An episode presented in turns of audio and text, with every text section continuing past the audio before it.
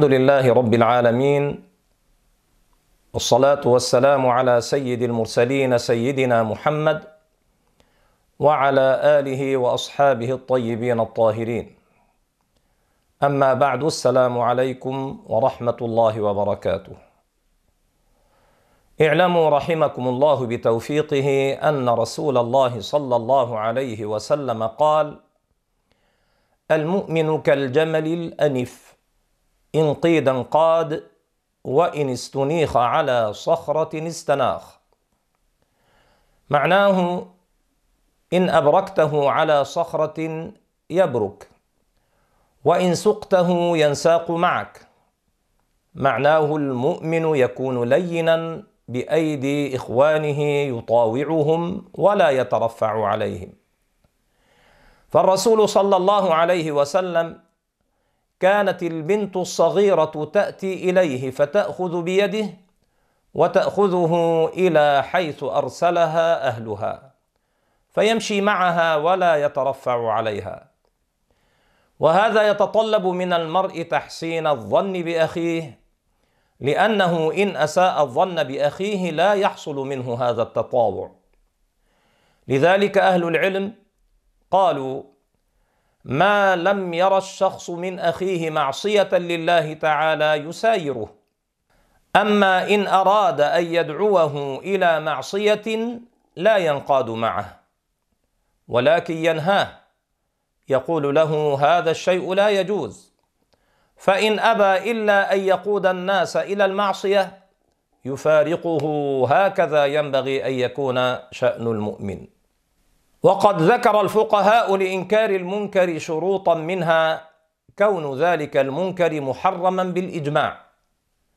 فلا ينكر المختلف فيه إلا على من يرى حرمته. فإذا رأى شخص أخاه يفعل شيئا مختلفا في حرمته بين الفقهاء والفاعل لا يفعله وهو يرى حرمته ليس له أن ينكر عليه. ولكن لا مانع من أن يرشده للعمل بالاحتياط كأن يقول له لو تركت هذا العمل خروجا من الخلاف كان أحسن.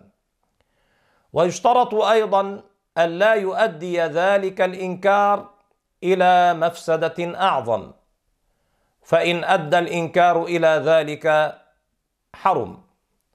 النبي عليه الصلاة والسلام يقول من رأى منكم منكرا فليغيره بيده فإن لم يستطع فبلسانه فإن لم يستطع فبقلبه وذلك أضعف الإيمان. إن رأيت منكرا وكنت قادرا على تغييره بيدك يجب عليك أن تغيره بيدك. بشرط أن لا يؤدي إنكارك لهذا المنكر بيدك إلى مفسدة أعظم. فإن كان يؤدي إلى مفسدة أعظم تعدل إلى الإنكار باللسان. وإن كان إنكارك باللسان يؤدي أيضا إلى مفسدة أعظم تنكر ذلك المنكر بقلبك لأنه لا يجوز لك أن تعدل عن الفساد إلى الأفسد.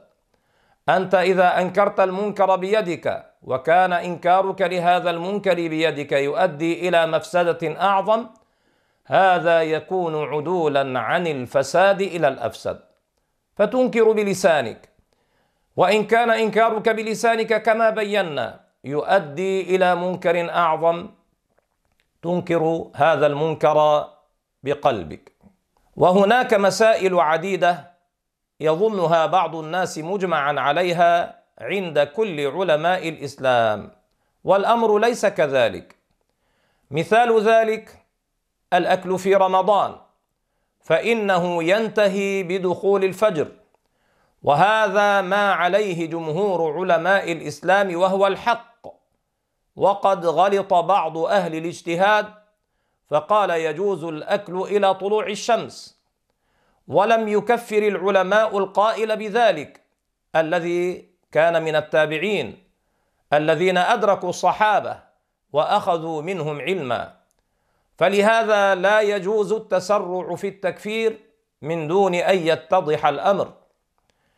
إن اتضح الأمر وظهر ظهورا تاما من غير أدنى خفاء يقال للشخص الذي وقع في الكفر الذي حصل منك كفر يجب عليك الرجوع عنه. وينبغي أن يكون ذلك بطريقة حكيمة وينبغي النظر إلى الوقت الذي يرجى فيه القبول لأن من الناس من إذا قلت له فورا كفرت تشهد يعاند لا يقبل ومنهم من يقبل. انظر في حال الشخص فإن كان سهلا قريبا إذا أعطي النصيحة يقبلها كيفما كان أسرع له وإلا فإن كنت لا ترجو أن يقبل منك النصح. الآن لا يقبل منك النصح اتركه إلى مجلس آخر إلى وقت آخر ترجو فيه منه القبول. ثم أوصي نفسي وإياكم معشر الإخوة والأخوات بأمر آخر وهو عدم التسرع إلى الفتوى أي إلى القول بتحريم أو تحليل قبل التثبت. فقد صح عن عبد الله بن عمر رضي الله عنهما أنه قال العلم ثلاثة كتاب ناطق وسنة محكمة ولا أدري. وكان الإمام مالك بن أنس رضي الله تعالى عنه مع علو قدره ورسوخه في العلم سئل مرة عن ثمانية وأربعين مسألة فأجاب عن ستة فقط. أجاب في ستة مسائل فقط وقال عن البقية لا أدري وهو كان بإمكانه أن يصل إلى أحكام هذه المسائل البقية لو أخذ برهة ليفكر ويجتهد لكنه أراد أن يعود تلاميذه على كلمة لا أدري لأن فيها سلامة. أحبابنا مخالفة النفس شفاء للنفس. لكن كثيرا من النفوس لا ترى ذلك. كثير من الناس يرون أن العز في الترفع على الناس وهذا جهل مطبق. العز ليس بالترفع على الناس بل العز بالتواضع والعز عز الآخرة. من تواضع لله رفعه الله. العبد إذا كان متواضعا مع الناس الله تعالى يرفعه درجات. والذي لا يتواضع لا يرفعه. سيدنا أحمد الرفاعي رضوان الله تعالى عليه كان ذات يوم في جمع كثير من مريديه. فعلم بذلك يهودي كان يسمع أن السيد أحمد رضوان الله تعالى عليه حليم متواضع. فأراد أن يمتحنه. هل هو كما يصفه الناس؟ أم لا؟ فأتى إليه وقال له يا سيد أنت أفضل أم الكلب؟ قال له يا سيد أنت أفضل أم الكلب أفضل؟ فقال السيد أحمد رضي الله تعالى عنه وأرضاه إن نجوت على الصراط فأنا أفضل. ولم يظهر في وجهه رضي الله تعالى عنه أي غضب. ولا اكفهر وجهه ولا قال له كلمة شتم فأعجب اليهودي من شدة تواضع الشيخ ومن شدة حلمه واعترف في نفسه بأن دين هذا السيد صحيح فأسلم وأسلم أهله وكثير من معارفه. النفس الخيرة تتواضع تتواضع مع الناس.